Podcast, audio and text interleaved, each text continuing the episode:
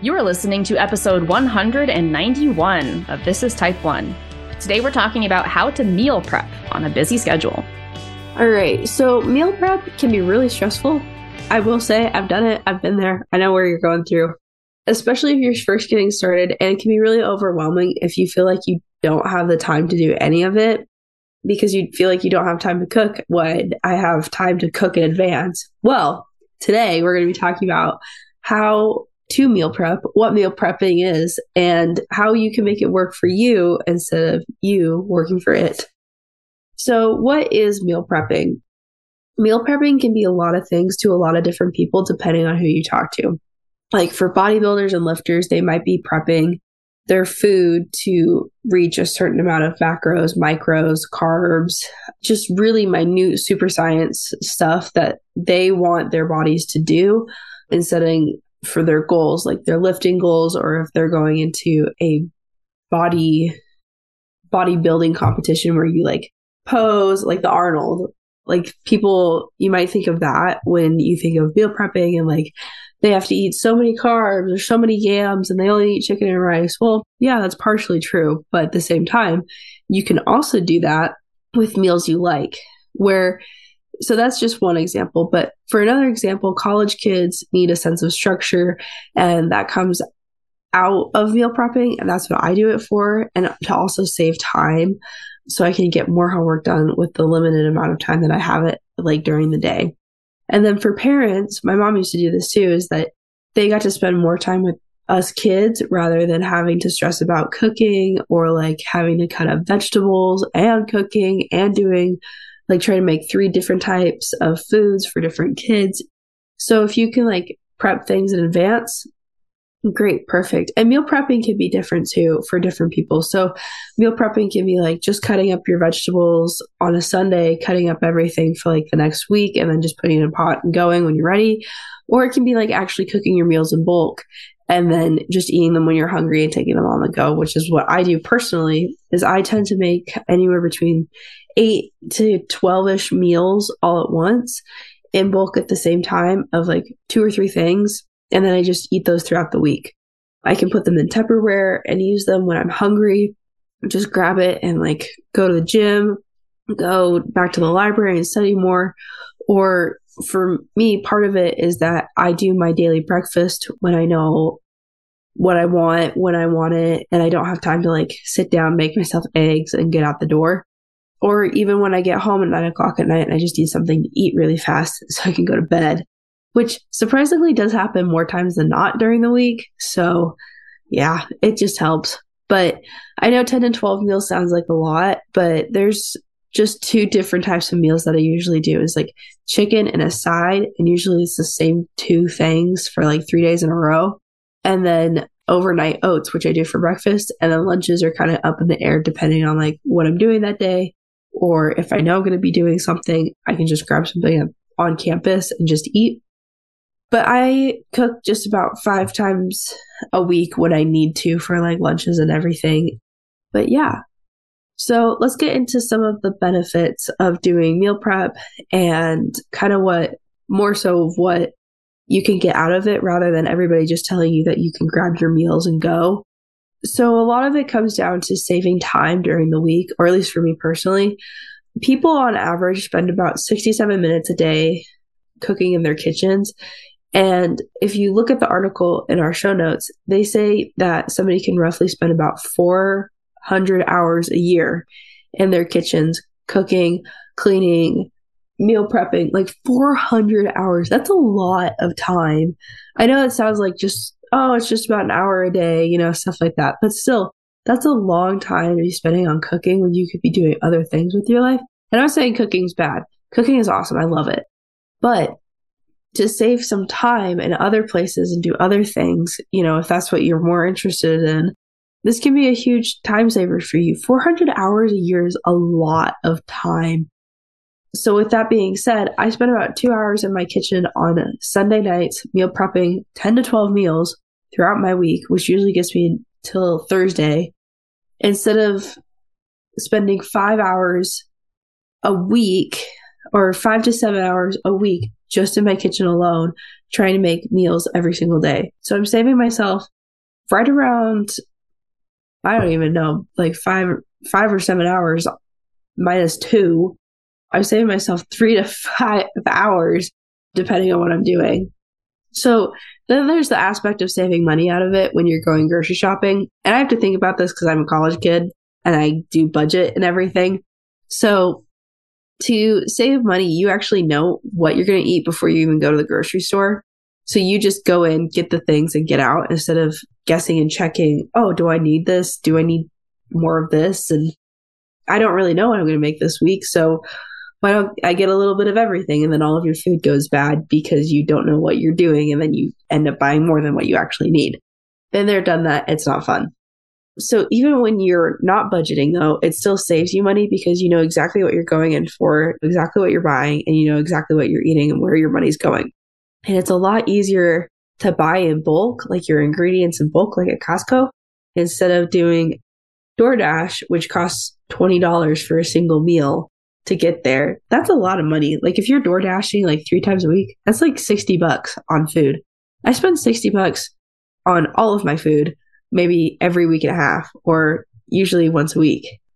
That's a lot of money that's being saved right there.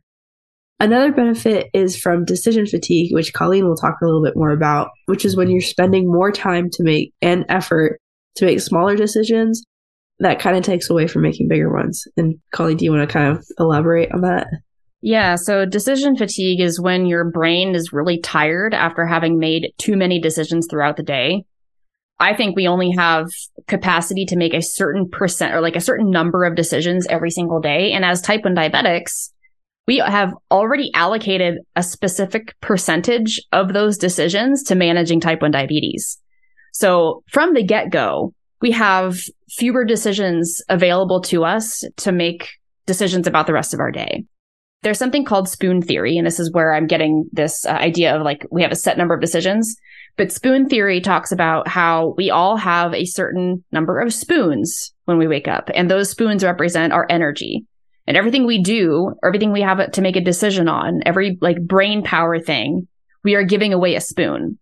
And so people with type 1 diabetes and other chronic conditions and other things, maybe even like brain injuries, we have fewer spoons than everybody else because that percentage of spoons is going toward that chronic condition. And so we want to ma- basically manage our spoons and be able to make good decisions ahead of time so that we're not getting to the end of the day and we have run out of spoons to make good decisions with.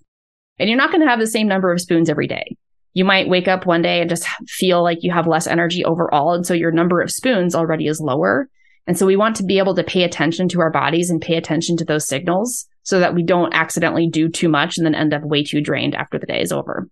So in terms of meal prepping and doing it on a busy schedule, when we're talking about decision fatigue, this is what happens. It's like if you don't meal prep or you don't take care of yourself in advance, if you are planning to make a healthy dinner, but you had a really crappy day at work and you got cut off in traffic and your kids are screaming at you when you get home, by the time you get there to the point where you're supposed to make dinner, you've already made way too many decisions and it's just less taxing on your brain to go order takeout or to get DoorDash than it is to go through the effort of making that dinner, even though you had good intentions to do it when you woke up that morning. And it's a lot easier to make that DoorDash decision if you didn't meal prep in advance for that healthy dinner. So some ways to manage decision fatigue is first of all, to have a plan in advance for acceptable foods. And so these are just rules that you set for yourself about what kinds of food you are basically allowed to have. And it can be from the store, it can be from restaurants. If you just have make make for yourself a list of foods, list of like a list of foods or a list of recipes or a list of meals that you can get that are easy to make from the store. Maybe it's a prepackaged salad. Or if you're, um, if you have like a favorite restaurant that you know what their menu is and you know what you like on that menu and you know what you like on that menu that is good for you, then you can put that on your list of things so that if you get home and you don't have enough spoons to make the dinner, then what you can do is look through that list of, of meals and options that you've already curated for yourself and make the conscious decision to, I'm going to order DoorDash from Cafe Rio for this salad because I've had it before. I know how to bolus for it. I know basically all of that stuff already. And the decision is basically made for you already. And I call this make uh, doing your future self favors. So if if you take the time when you're in a good mental space to sit down and make that list or to meal prep or to plan out your whole week of food or to even just 24 hours in advance plan your meals for the next day, that is doing your future self a favor. So the, the example that came to mind for me this morning was when I was washing the cat's bowls, I also washed the pot that I knew I would need to make my chili for today. And so by the time I actually got to the point of making my chili, the pot was already clean because or past me had consciously was like, oh, I know I'm going to have to use this later. So let's wash this now so I don't have to wash it then. And then I won't have to like be upsetty with myself for not having washed it before because I already knew I was going to use it. So why not just do it then? And then I got to make the chili and not have to worry about washing it ahead of time because it was already done. So I did my future self a favor by washing that dish.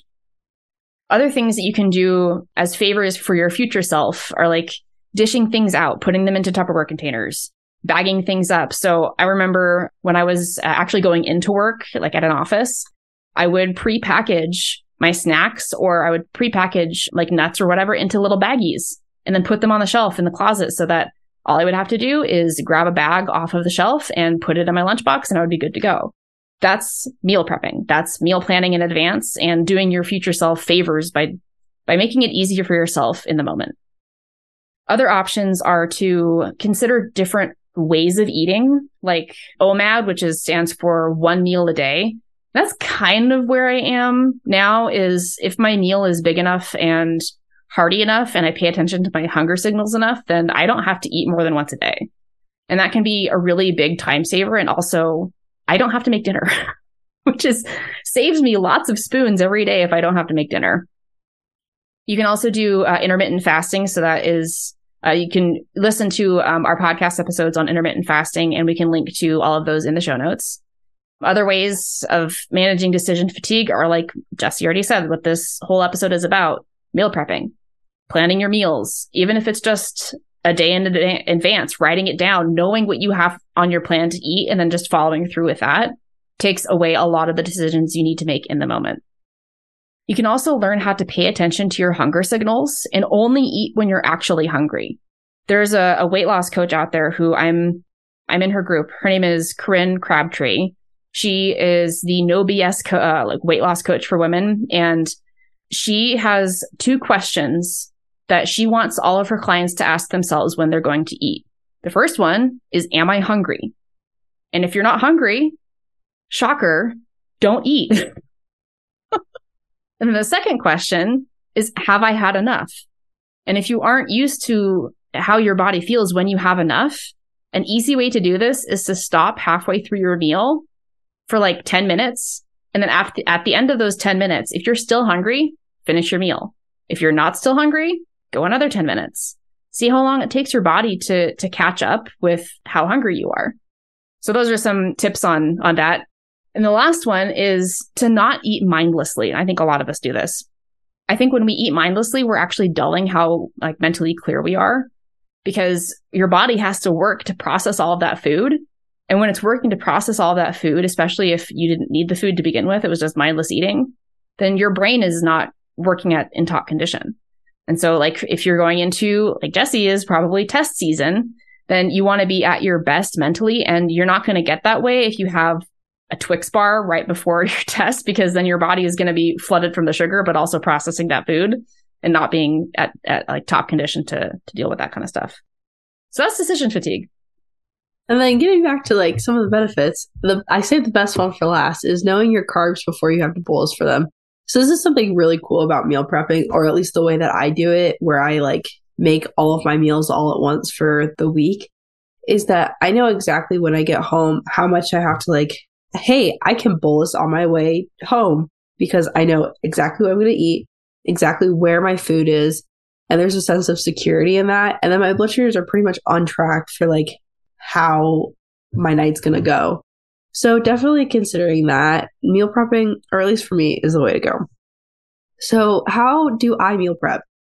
I do it a really simple way that a lot of people won't tell you that you can do it this way because they're like, oh, you have to overcomplicate it. And like, you should get this book and it'll tell you how to do this and that. So for me, I get four containers out for one meal. My overnight oats. I measure my oats out in every single meat in, in every single container. And I've put in my honey. I put in a little brown sugar for just flavor, my almond milk, my chia seeds, peanut butter, my protein powder. I do that for four times. That gets me from Monday morning to Thursday morning for breakfast when I'm getting out the door and I can eat it on the go. I can eat it at home if I have time. It's right there is already four or five meals that I've made myself for the rest of the week. And that's how I do most of it. So I'll cook like a whole thing of chicken or I'll do salmon or any type of meat and like a side of some sort. So like last week it was three bean salad and you just portion it out. So you make more than you think you'll need. And then you just portion it out for like four or five days. And then there you go. You've made enough food for dinners from Monday to Thursday or Friday. So when it comes to that and then just putting the lids on and putting in the fridge, it's so simple. You just, the only hard part right now is just having the space for it in my fridge all at once. But then again, I can always do the same kind of thing for an hour, maybe two on Wednesday night. And then I've got more meals for the rest of the week that last me usually from like Saturday or even till Sunday again when I don't have to meal prep again. So, all in all, you're saving yourself multiple hours, time, energy from decision fatigue for diabetes sake. Like, you're saving yourself a lot of heartache from doing meal prepping. So, that reminded me of two things. The first one is when I was in college, I used to make mason jar salads yeah. ahead of time. And it was like you put quinoa on the bottom, you put all like the heavy, like dense stuff in the bottom of the of the thing, and then you put all the lettuce at the top so that it doesn't get soaked and all nasty before you actually eat it. And so that really helped. And then apparently I forgot that second thing. If I remember the second thing, I will put it in the show notes. but I promise I had two things.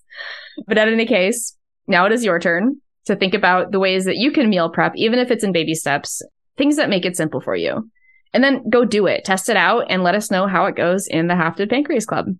Remember, you control your diabetes, it doesn't control you.